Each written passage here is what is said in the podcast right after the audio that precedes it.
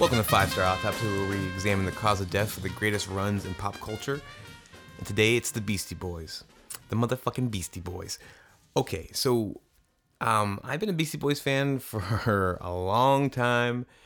And um, they're, they're this group that I've, I think, kind of grown up with to an extent. And I've definitely gone back to over and over again. And I find very rewarding. And they're a really interesting case for five star autopsy because they are a group that changes so much. They keep growing.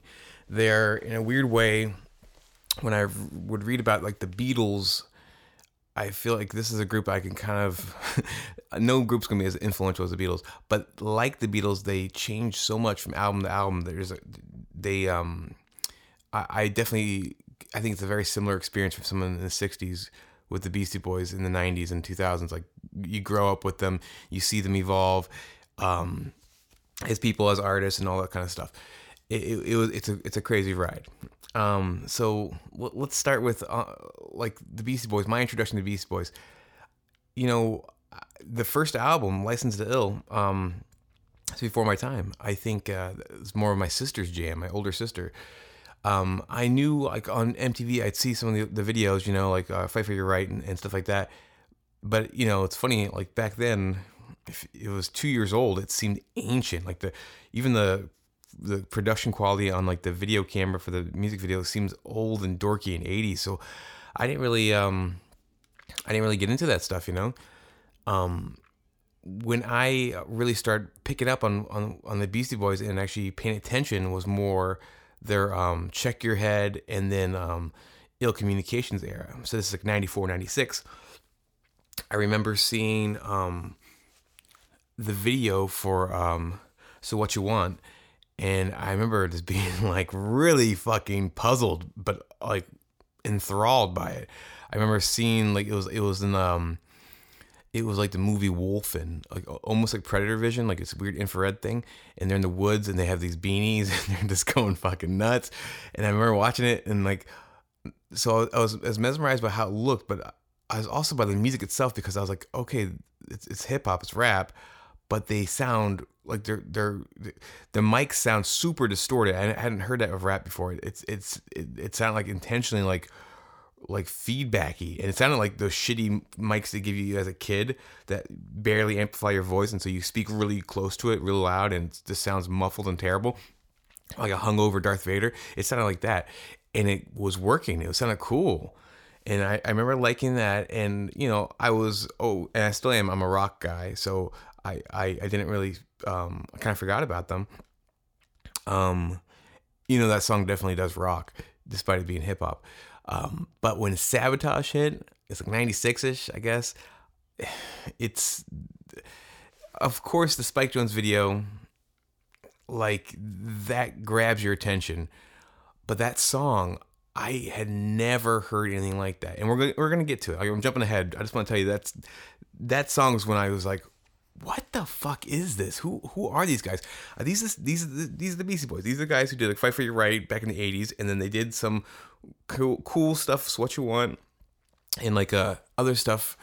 I kind of heard, but all also I'm like, this is like super punk, super crazy, kind of still funky. I I just couldn't even I couldn't figure out what to call this music. Um, and I loved it. I thought it was awesome. And of course, they don't they don't ever really write a song like Sabotage again. They and they don't really need to. Um, they they set it off that one song, but that's what piqued my interest. So I started like seeking out their music, and it, it, it opened me up. It was, it was it was incredible. But let's let's let's talk about this this run. Okay, the Beastie Boys run. Um, late '80s, I think '88 is when we have License to Ill, their their debut. Oh, oh wow, not 88, 86. I actually have some notes. Um, 86. Um, the Beastie Boys, despite being the 80s and being big parts, a big part of the 80s, for me, I'm a 90s kid. The 90s is, is really what um is when I start paying attention, and I think of them in my head. I think of them as a '90s artist, but they're really an '80s and '90s, and of course later on artists. But they're they're they they drop a jaw dropping a jaw dropping debut. Like there's no getting around it. And in fact, this is such a huge debut. such a solid album that it is a shadow caster in a lot eh, to a certain extent, at least initially. Um, uh, License to Ill is, you know, I, I, came to it after I already had listened to Check Your Head and Ill Communications, and I think I I don't know if I bought this one at Paul's Boutique first, but um, even at the time, it's funny. Now I love anything that sounds 80s, like most people do. But at the time in the 90s, it's like, oh, it sounds a little rinky dinky, you know, the 808 drum sound, which, you know, Ad Rock will talk about and stuff like that all the time. It sounded kind of dorky. Now I love it. Um, even with that sort of like um, prejudice against it, listening to the albums, like, this is so good. This is so, each song is, is perfect basically. Even though even there's a, there might be some throwaway stuff but it's not even it's just compared to like the the instant classics on the album they seem throwaway. License to ill you can't i remember being a kid listening to the first song rhyming and stealing and the drum it, it, and, and instantly knowing that drum is that's when the levee breaks from zeppelin isn't it? And then the guitar which i, I believe is actually them uh, just playing like in the studio, Black Sabbath Sweet Leaf, Sweet Leaf riff. It's not a sample. They actually played it because it's a pretty simple riff. But playing that, so Black Sabbath and Led Zeppelin together with three dudes rapping over it, it, it was it was the dream. It was every rock white boy's dream. Like, yeah, that's that's that's what I want to hear. I um. I got really big in the Beastie Boys in, in the 90s, like 96, 97, and, and like and and like late 98 so much so one of my um my good friends Zach Warner, one of his we were talking about like how we we got to know each other. We went to high school together. I was a grade above him. He's like, um, I don't know when we first start talking. My first memory of you, Tony, was um was walking. He's like, this is Zach talking. Zach's like, I was walking in the hall.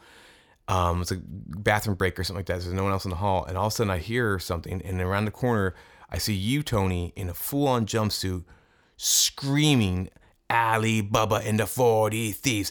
Ali Baba and the 40 things, just ch- chanting it, roaring it. And I didn't, I don't think I had my Discman on. I think I was just feeling it. Just like I was just screaming Beastie Boys lyrics. And I walked past him and actually, I was a little freaked out by you. I wasn't sure like what was wrong with you.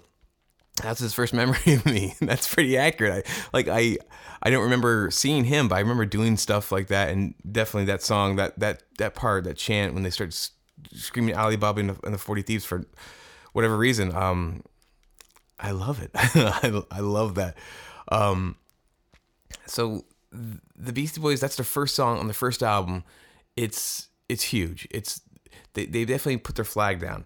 Now, talking about the Beastie Boys, like he, it was it was not lost to me even then as a kid to understand like because MTV was this is one of the first groups that like MTV was really into um in like real time, sort of packaging their myth and, and, and, sort of um, telling you the story of who these guys were, even while they're making it. Sort of. So obviously, there are three white guys who rap, and three of the first white guys who rap who got popular. And of course, in the 80s, them being white helped suburban kids identify with them and made maybe I'm assuming a bunch of kids who wouldn't have listened to any rap albums before try this. Like listen to Fight for Your Right, which has you know you know it's rap. It's got a rock riff. It um it, it has enough rock going for it that it seems like it's it's an easier jump. And you have three white guys who they can identify with or whatever. And so this helps um, the Beast Boys get big it also helps hip hop get bigger because now maybe some like white kids in the suburbs listen to the Beastie Boys and they're like, oh man, I love it. I like, I like rap. What's Run DMC like? I'll try those guys. Boom, I'll try these guys. I'll try these guys. And they start, you know, you graduate onto actually the black artists who, you know, actually created hip hop and it starts them on their hip hop journey, right? So the Beastie Boys, um, that's an important part. And I think for me, I've always been a rock guy. I do like rap. I do like hip hop.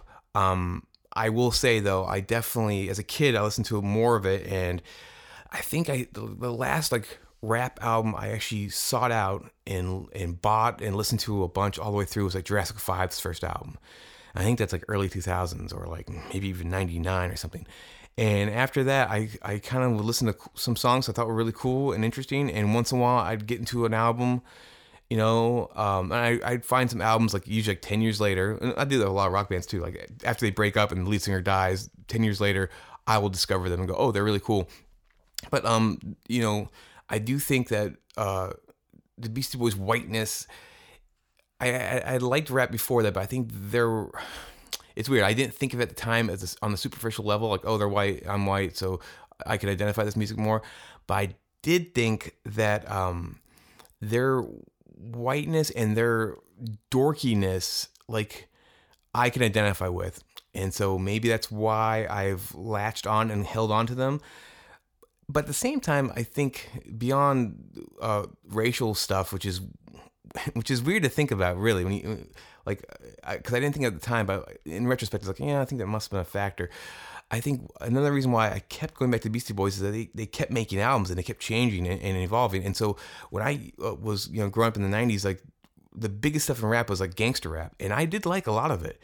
Um, I, I, had the Chronic, I had uh, Doggy Style, Doc, uh, Snoop Dogg, um, but even as a kid, uh, some like the the misogyny and some like the tough guy lyrics, I either thought that was stupid or gross, or I just like I felt kind of like a fake if I was like singing along with the lyrics of like ah, I'm not I'm not this dude, I'm not a gangster, I'm not tough, you know, I'm I'm not fucking Ice Cube, I'm not Dre.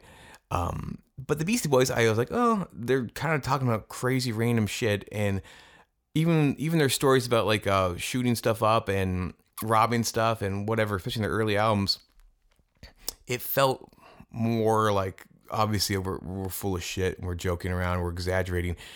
None of this happened. Um, and so I think that helped me kind of identify them a little bit more. And then as they got older, and they actually started sort of uh, talking about like, yeah, we were we were idiots back then. We were we were uh, sexist. We were we were homophobic. We were this and that. And even acknowledging, yeah, um, we're white and we uh, we love hip hop and we never tried to uh, exploit it per se, but we know that we had some doors open for us that weren't open for other uh, black artists because we were white. All that stuff kind of um, helped me continue my um, identification with those guys. Like I feel like you know their journey to kind of uh, being honest with a lot of things and and, and acknowledging like where they fucked up. It paralleled my own smaller version of that. But anyways, that shit doesn't even matter because the first album, this is like you know this is the, this is their if um if the Beastie Boys are ever like ashamed of what they've done, it's because of, of, this album. But I don't think they really need to be. Or it's it, this album is is dumb fun. Um, it's right there on the borderline. It's it's supposed to be like um, over the top. It's supposed to be idiotic. Um, they talk about a lot how they basically started out parodying like frat boy idiots and tough guys, and then they became that. And I think it happens a lot in life. And this album, it, it takes it right to the hilt, you know, like. And I, but it's funny when I finally listened to the full album, it was already after they had kind of uh, grown up a little bit and changed their their ways. So it was sort of like um, I knew where the story would go, and so I was sort of allowed. I, I don't know, in a weird way, like more like I just told this is gonna be fun. It's fine, no big deal. These guys will, you know, they're turning out okay. The kids will be all right. Um, but the album is great. The album, it's funny. The songs that actually kind of feel dated are some of the um, it, like "Fight for Your Right" is something that is, it's obviously a perfect pop, rap, rock song. It's extremely catchy. The uh, sentiment is like a universal like it's great kid um, rebellion, but still basically innocuous um, fodder. Um, it's great. It's like it's like Van Halen hot for teacher. It's like okay, this is this is a dumb thing that we've all thought at some po- point in our lives as a, as a teenager and someone finally put it to record, right? So it's great. But it is one of those songs I'll find myself kind of skipping sometimes when I'm listening to the album again. Maybe it's been played out too much. Maybe it's because it is a little too like 80s bad production rock. Like just sounds a little, uh, little Swiss cheesy. But No Sleep for Brooklyn does the same thing, but I still like that song a lot more. Great album, but of course you have more like straight up hip hop stuff like Paul Revere. You have even even Girls is fucking really crazy and fun. The xylophone stuff. Um, it's a, it's a great album. I mean, I, I think it's really hard to, to, to straight up knock the album and um, it sets up their next album, which is where the story really gets interesting. Okay, so the Beastie Boys, in a way, they're sort of a novelty act. At least that's how they're perceived in some ways. Like, okay, white kids doing rap, okay, sure. And they had you know Fight for Your Right, and then they had you know No Sleep Till Brooklyn, and Paul Revere got Play and, and Girls, and so it's like okay, so instead of being one hit wonder, maybe they have a hit album, but there's no way these guys gonna repeat that, and they don't actually, they they don't. What they do is they make an album called Paul's Boutique. Paul's Boutique is continues the run, and it follows a jaw-dropping debut with a misunderstood masterpiece.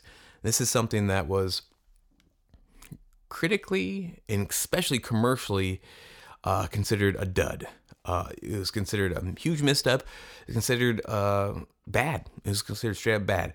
And it is now considered by most people their, their best album, maybe one of the best albums uh, of the 80s, maybe one of the best hip hop albums.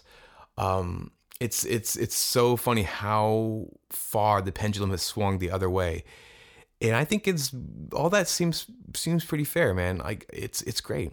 Paul's Boutique, I could see why it wasn't um, initially like considered uh, a good follow up, but I also am kind of surprised it took so long for it to to get the accolades it did.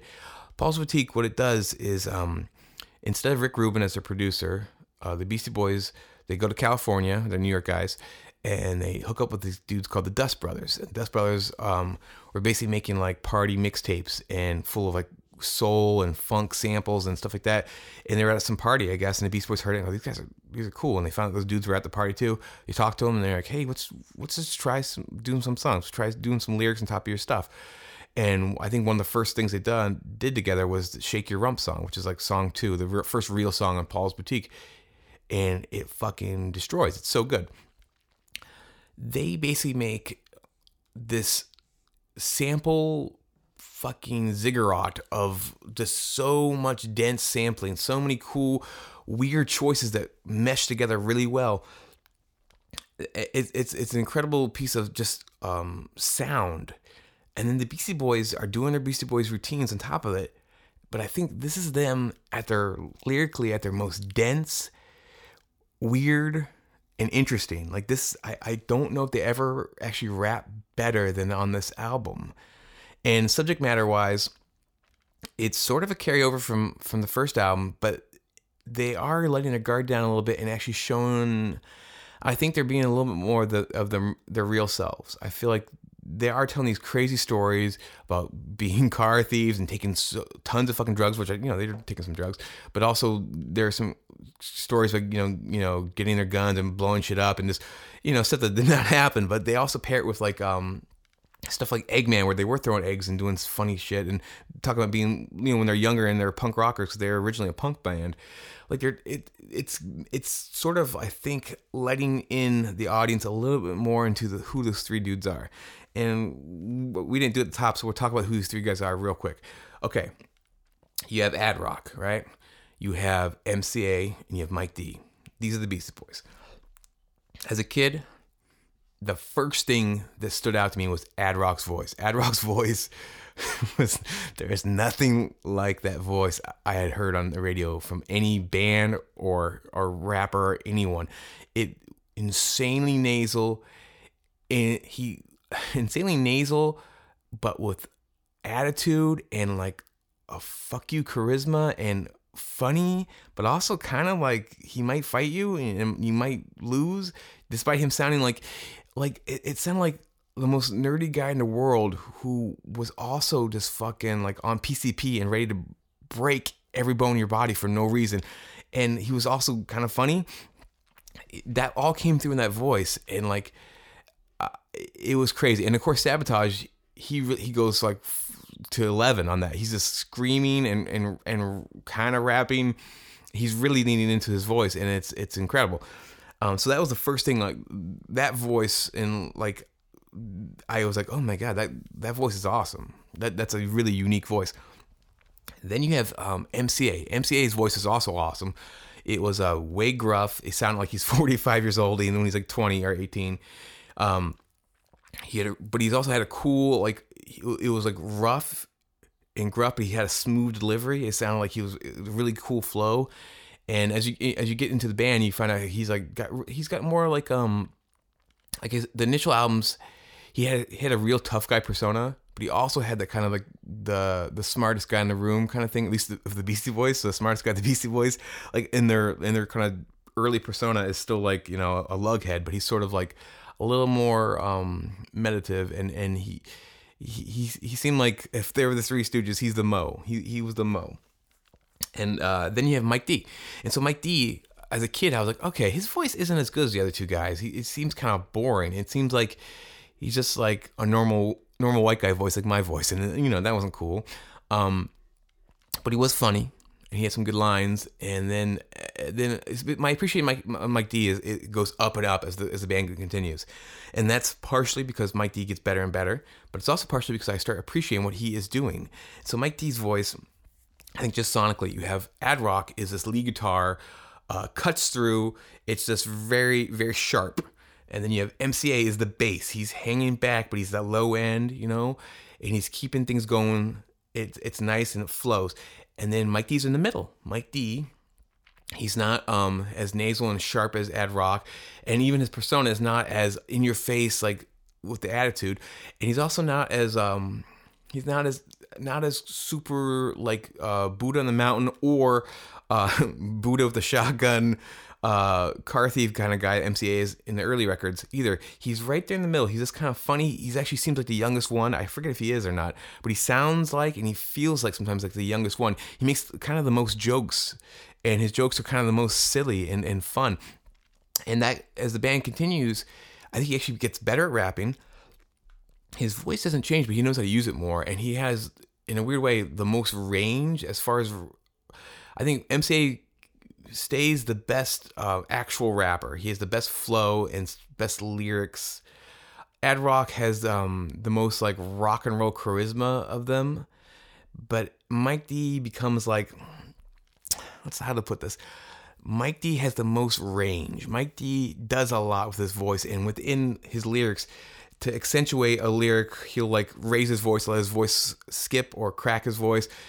Um, he'll he'll he he has a lot of he has he has a lot of character. He's like uh, he he has a lot of range. He's like Krusty the Clown trying to get onto um Radioactive Man the movie, and he's got that sheet with like him as a clown doctor, him as a clown scientist, him as a clown surgeon, whatever. Like these are all doctors.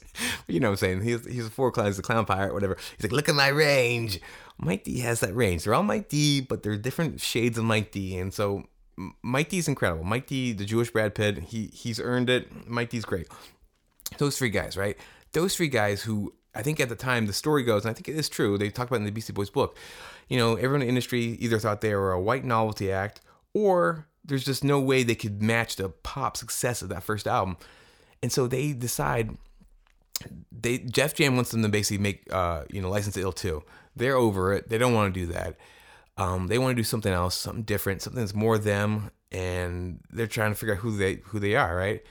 And those three guys make this crazy, unexpected masterpiece, and um, they those three guys. what's cool about the Beastie Boys is like, um, like like most of the best bands and mo- I think most of the best rap groups. Um, they're all good on their own, but like they're really special together. Like those three guys bounce off each other. They finish each other's sentences. They um, they just have weird contrasts with one another, uh, lyrically, vocally, all that stuff it's really it's really great when it, it almost always works, but when it's really working, like it doesn't pause fatigue throughout the whole album, it's just like staggering. Like, oh my God. And so listen to it, um, Paul's Boutique, like there's a song Car Thief, which I, I is one of my favorite songs they've ever done. The vibe is so weird. The vibe is like this, like there's still tons of jokes, but the jokes are sort of like subtler and less like over the top as they are in the first album, but then the subject matter is kind of more over the top and and weirder. It just feels like it, it just feels like this really esoteric thing, and that's what the Beast Boys start becoming. Like it's like they're making jokes and all this stuff, but they all become like in jokes, and they're like really in jokes. Like maybe no one besides those three guys would actually understand why why this is funny or why this is the subject matter.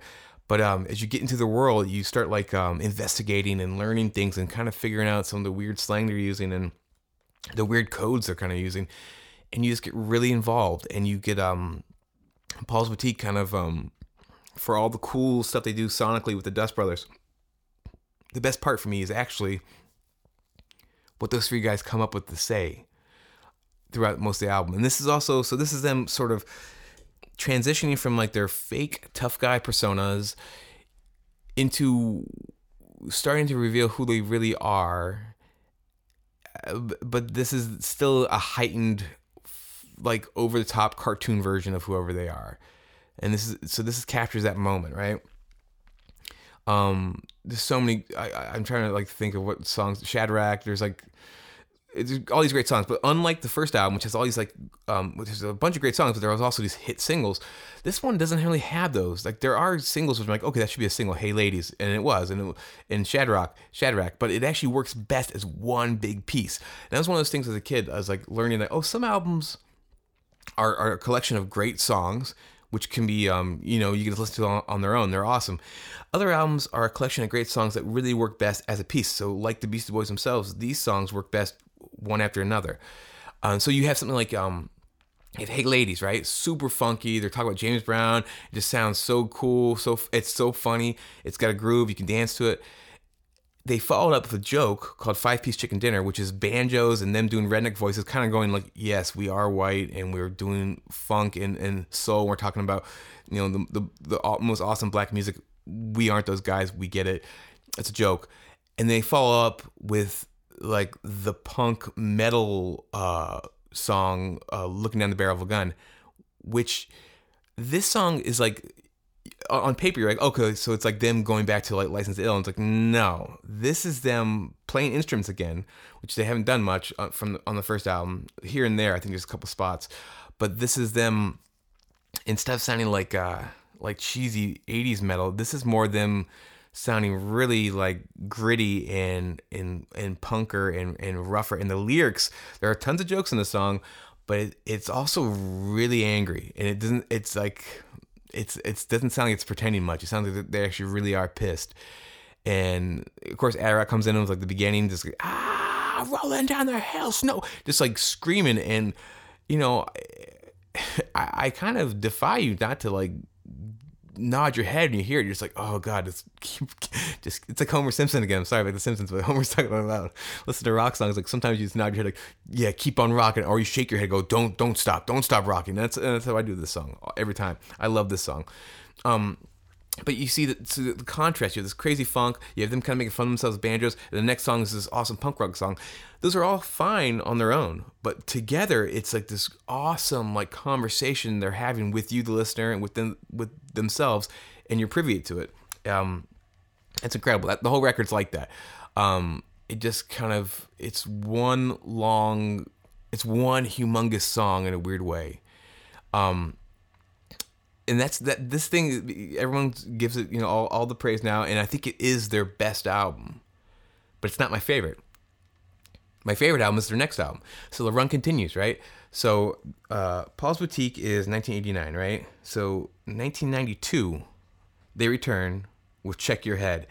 And so the beastie boys at this point they they've they've morphed right? They started out license ill kind of the over the top cartoon frat boy, uh, white boy hip hop thing.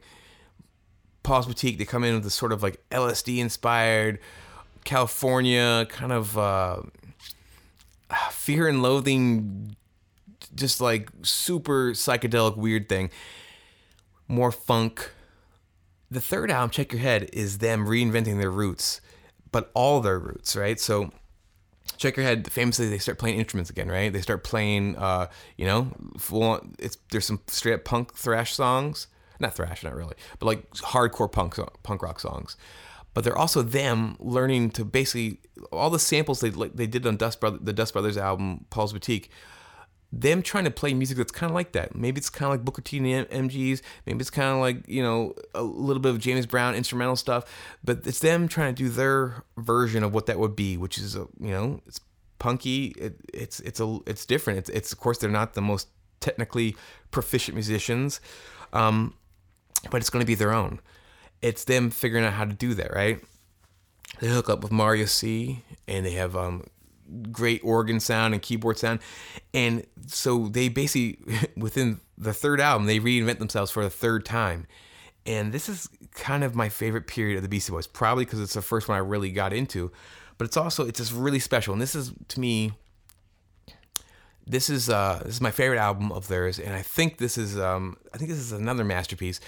And this one is actually, it wasn't a huge hit, but it was a decent hit, and it it basically made people go like, oh, the Beastie Boys are here to stay. Like they have something to say. They're they're doing something different again, and it basically made people reassess um, Paul's Boutique before it, and of course, um, it made them reassess License to Ill, which is already a huge hit, but um, made them go like, oh, so that was just a starting point. Like this guy, these guys are gonna keep on, you know, throwing us like new things, new sides to themselves, and then the following album is when they finally um, had fully reemerged um, commercially as a big act, but also like uh, critically, people kind of figured out, okay, I think, I think we know who the Beastie Boys are now. And so, check your head.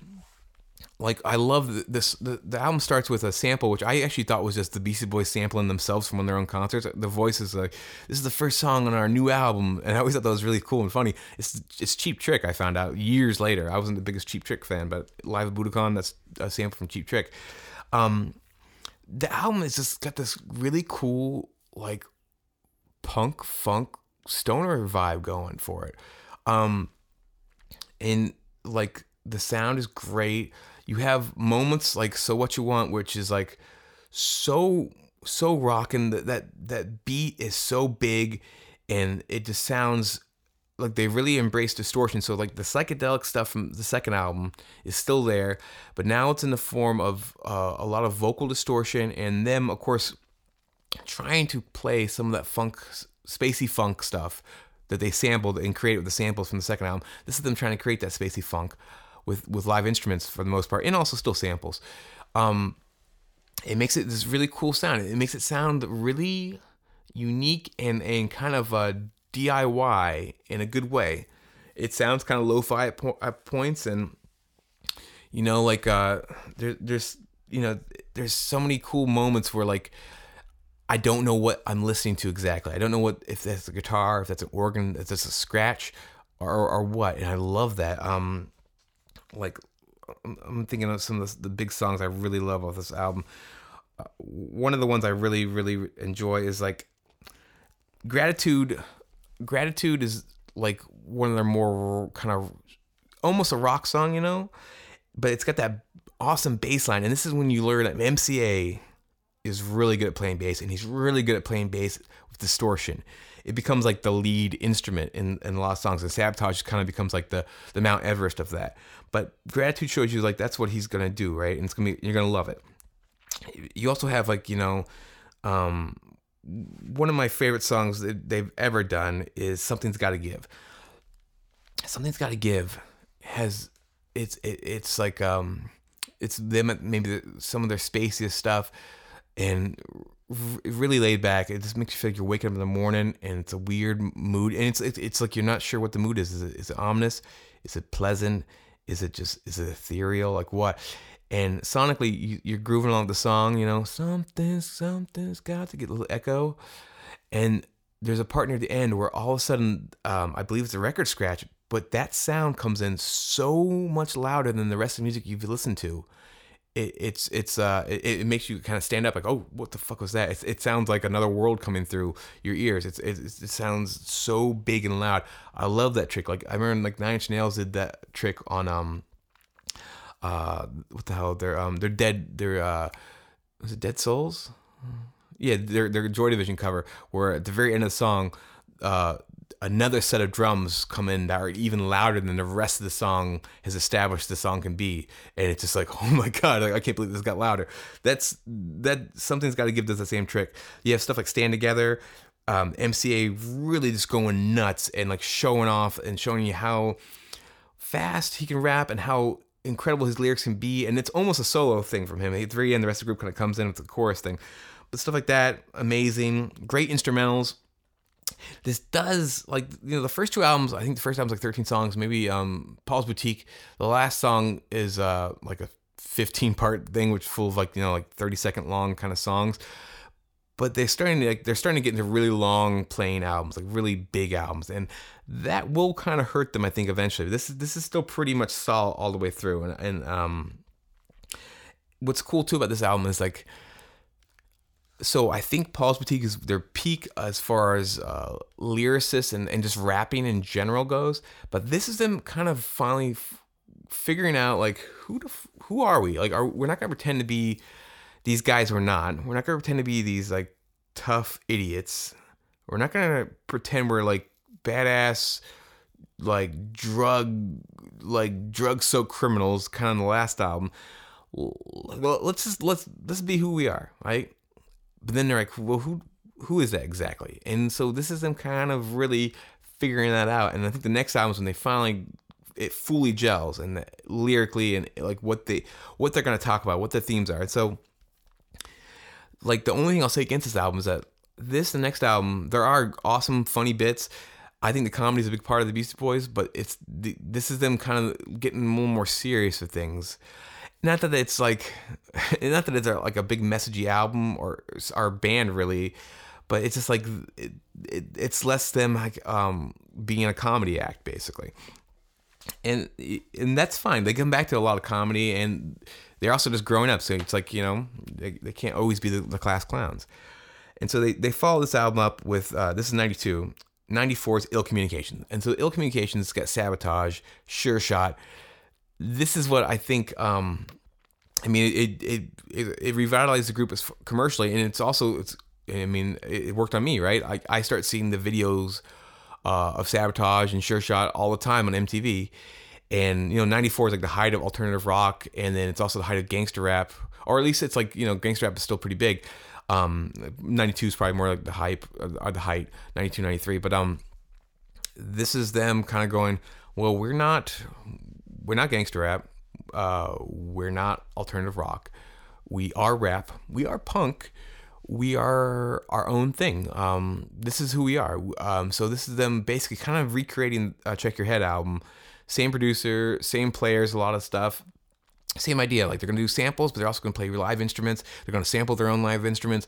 They're gonna um, play some songs for straight up hardcore punk, some songs which are just them doing their spacey funk thing. Um, this is them kind of still in California mode. Um, it's sort of this is the victory lap. So I think yeah, the first album is you know jaw dropping debut. Second one, misunderstood masterpiece. Third album is reinventing the roots, and this is them the victory lap of that of, of that victory of that reinventing the roots thing, right? And it works. And the only thing that's really a new addition is like um, I think they figured out the third album this new sound, and then the fourth album is them figuring out maybe here and there how to have a more more of a, a, pop sheen to it, like how to make a how to make a really catchy single out of this new sound. And I think so. What you want from the uh, Check Your Head is incredible, and I think it is pretty catchy. But there, you know, it's it's there's other stuff that's kind of harder to um, put out in the radio. But this is this is a, a, this is a big chorus. This is this this is catchy, right? Sure shot. You have the song Q-Tip. You have of course sabotage. You have stuff where like they're like, okay, um, this is a little easier to digest in a single format, I think. So this is a great album. I do think this is this and the next album suffer from being too damn long. I, I, forget there's like 19 songs or 20 songs on this next album or not, but like Check Your Head had like 20 songs and it was long, but it kind of it just barely worked. Like it was, but this is another 20 song album. There's stuff where like you have the, you have MCA really kind of become like George Harrison of the group, where he's becoming more um socially conscious, right? So he's he's definitely embracing feminism, and they all are. But he's like vocal about it. You know, there's, there's the awesome lyric and sure shot. You know, he's he basically like, you know, I, I said some dumb shit about women. I am sorry. I like to offer my love and respect to the end, and it's great. And even as a kid, I was like, well, that's cool. And I, it was it was nice because like you know, I hadn't heard a lot of people in general, a lot of guys in music or anything kind of just say that. And and it wasn't like that was the whole song. It wasn't like he had to like, oh, stop the fun for a serious moment. It's just like, hey, middle of the song, I'm gonna tell you something real. Boom. Okay, that's it. That's all I gotta say. And that was great. And but there's also stuff like he's he's talking about you know Buddhism and, and, and talking about Tibet and I think these are all great messages and cool stuff. But there's some songs where it's like it's him just like in a bunch of monks chained in the background, and I'm just not that into it musically. I think it's kind of boring and there's stuff like that. And so the second half of the album, especially, kind of wanes for me a little bit. There, but there, you know, there's still fucking great stuff on this. Like, don't be wrong. Like, you know, Futterman's Rule, Eugene's Lament. Like, there, there's awesome stuff in the second half, half of the album. But yeah, it, it just it goes on a little too long. I think you could take off four songs and you might have something really strong. Um, it does not kill the run, but it you know it's uh it's it's not perfect. Uh, the next album is Hello Nasty, and so Hello Nasty's '98, right? Hello Nasty. Um, I was into Beastie Boys because of Sabotage and some other stuff. So at this point, I think I don't know if I had I don't know if I had bought a Beastie Boys album yet, or if I had like just one, like Check Your Head, or or just ill uh, uh, our license ill or something. But um, Hello Nasty, I remember I got when it came out because I remember I saw the Intergalactic video, and I was like, holy shit, this is fucking great.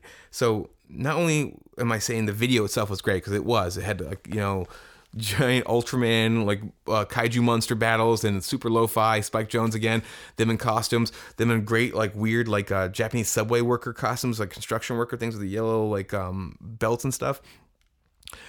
And the song itself, but the song itself was great, and the song itself was like it was a new another new thing, right? So in a way, this next album, Hello Nasty, continues to run. It's their Voltron moment. I know I just mentioned a bunch of kaiju and Ultraman stuff. That's just coincidence. What I'm saying by Voltron moment is like this is them taking everything they've learned from the four albums previous, where they've grown so much and changed so much, taking all that stuff, putting it together finally, and and sort of like going, this is the mature Beastie Boys. This is kind of what we're going to do, and this is sort of the template for the rest of their career, which isn't. It is long in terms of years, but it's actually there's there's only two more albums after this. But um of course their albums are all like 20 songs long, so that's a lot of music.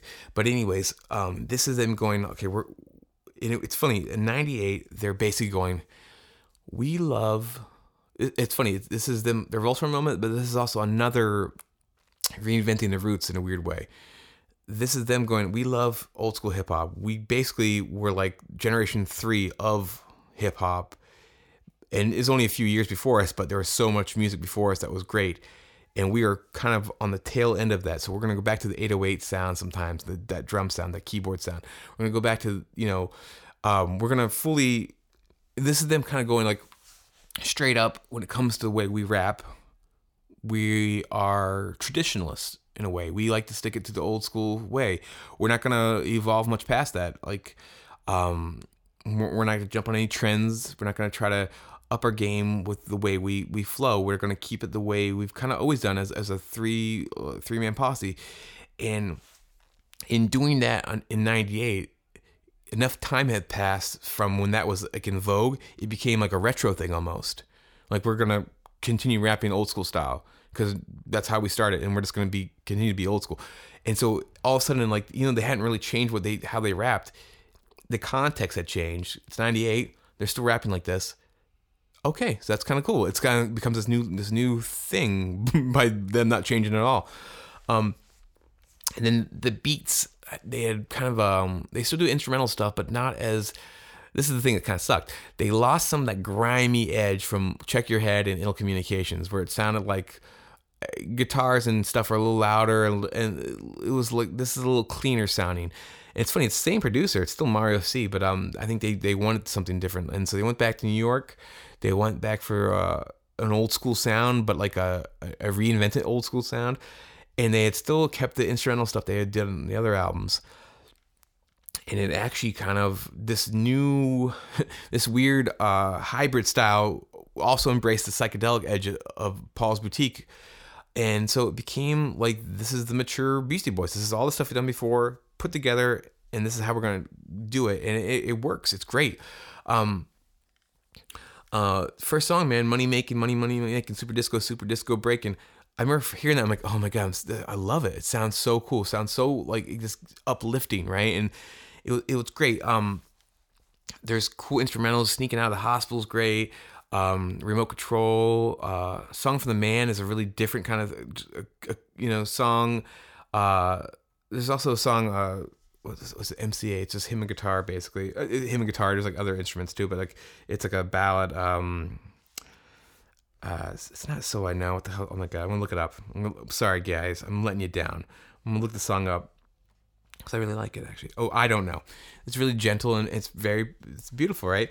Um, putting shame in your game so good. Um, I think I learned the word. Uh, what's what's the word? Uh, I get 11 points. Off the word quagmire. So before Family Guy made quagmire a fairly uh, known word, I got that word from the Beastie Boys. They've always been good for my vocabulary. I learned a lot from them. Um, he has a. I'm the king of Boggle. There is none higher. I get 11 points off the word quagmire. Come on. I mean, what else? You don't need to go to school or pay attention to school. If you listen to enough Beastie Boys records, your vocabulary will be incredible. Um, I've written books. I mean, boom, there you go. Um, but of course, this is 22 songs. So in the 90s, especially late ni- uh, late 90s, you know, the CD a CD can hold more information, more music than uh, a, a vinyl record, right? So some bands went fucking nuts, and I think it's like I think it's like 71 minutes you can do or 72 minutes.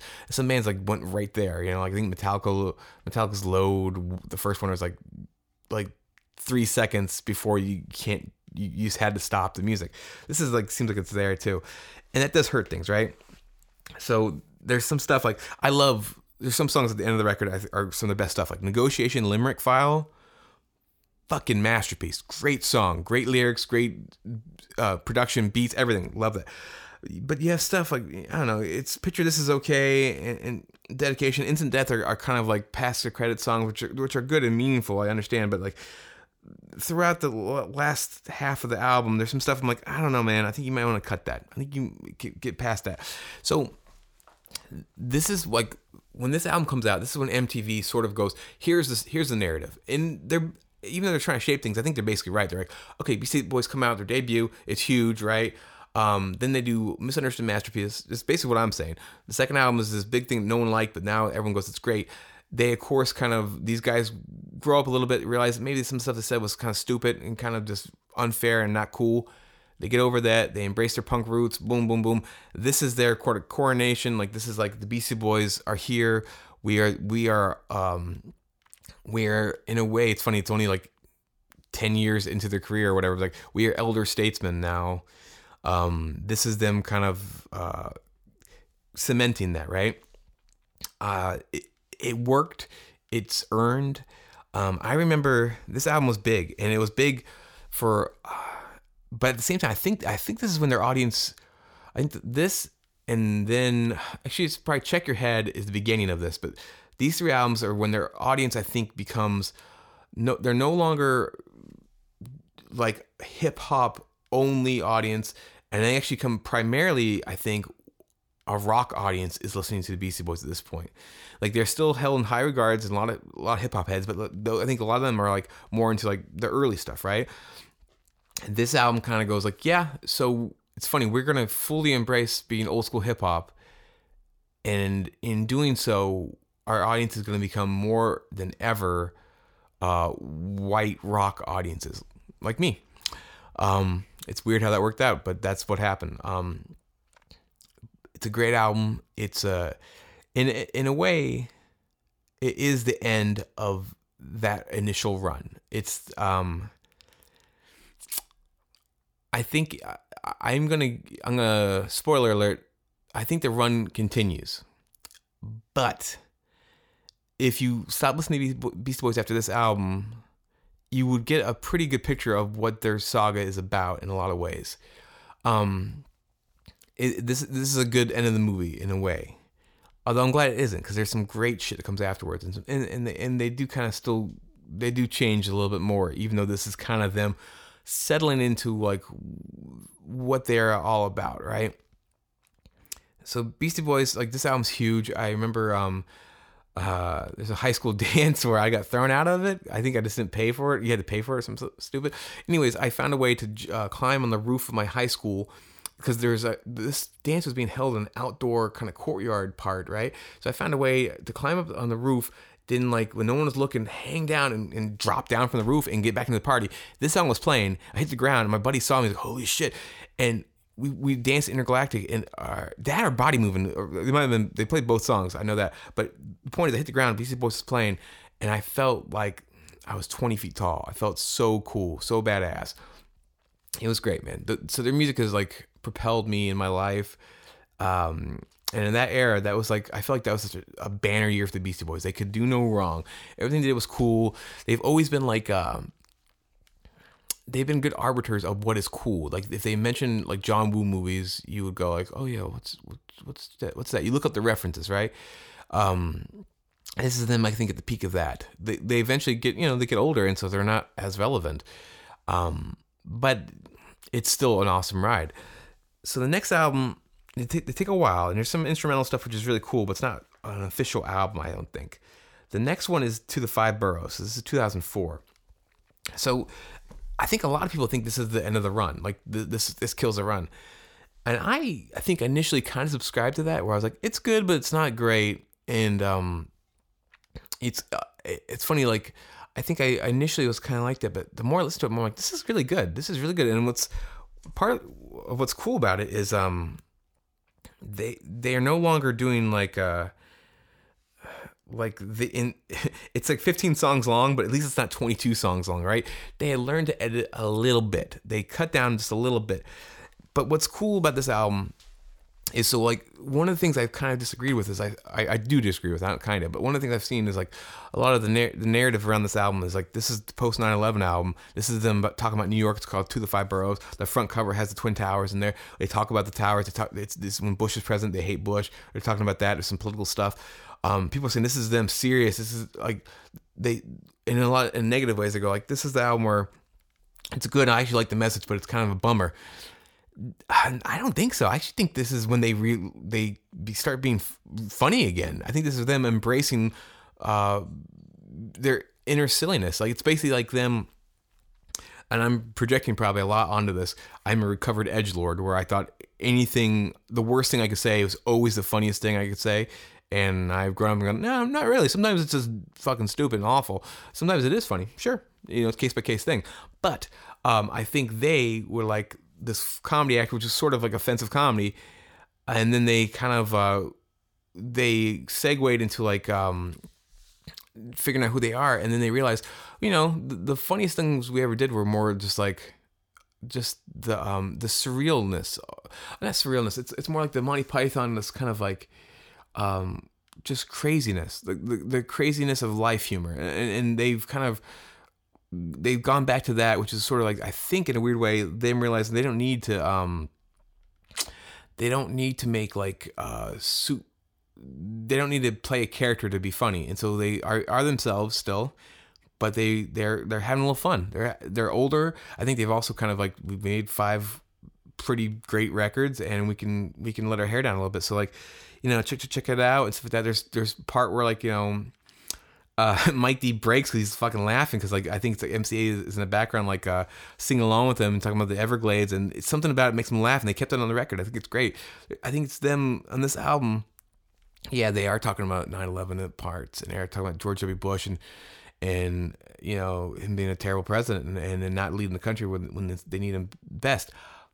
But they're also talking about silly, funny stuff and and they're they're having you know like they always had they had this camaraderie and they're making each other laugh and I think that's great. And I think that that never ever went away, but it um, it dimmed a little bit. And like uh, in the, the, check your head, uh, ill communications, and in the Hello Nasty era, it dimmed a little bit. And then this one, it kind of comes fully back. Um, or I'll say it comes it comes back strong, and then the next album, it's fully back. I think so. I think this album continues to run. Actually, I think um, Crawl Space is great. I think uh, Hey Fuck You, Three the Hard Way. Um, uh, what's it called? Uh, rhyme is it rhyme the yeah rhyme the rhyme well. Love that song. Brouhaha. I mean, I also love the running jokes that like, especially MCA. It's like he, like uh, he'll say something in one song, and then all of a sudden it's like on every album he's gonna say at least once. He's like so like he's all but ear goggles, right? I th- I forget the first album he mentioned. It might have been Paul's Boutique. Might have been I don't think it was the first album, but he he mentions strap on your ear goggles. And I'm pretty sure almost every album he mentions that. Well, in this album he mentions uh, if you're feeling cold, he's gonna knit you a shawl. and so they only have one album after this, but he mentions shawl again, and shawl becomes like his running gag. He loves the shawls. I, I don't know because shawl is a funny word. It's a connotation of old ladies or what it is, but he's he latched onto that shit, and I think it's really funny. um, I, I, I love that. So it's like that's his new ear goggle. So he finds it. he finds a new catchphrase in this album. Um, so the the saga continues with one last great album, which um, I believe actually was supposed to be uh, a double album, but MCA of course got sick, got cancer, and um, he recovered for a while, and then he he died. But I think um, I think they I think it because Beastie Boys you know they can do like funny shit and just you know pretend. So the album's called Hot Sauce Committee Part Two. So initially I thought oh it's it's a joke. It's called Part Two, but it's the first one and it's the only one.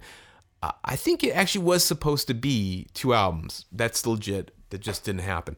Um, doesn't feel like it. Doesn't feel like half of anything. It feels great. It feels like a pretty damn good uh, final statement. And so this album continues to run. It ends the run, and you know, it ends a perfect run. I actually think the Beastie Boys, maybe because the last three albums take like eight years between each album. This because this is like what ninety? No, not ninety. That'd be amazing.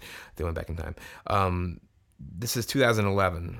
So yeah, seven out, yeah, seven years. Yeah, they take they take more than five years between you know, their latter day albums. It might actually help them because they they take their time. They they figure out what they want to do.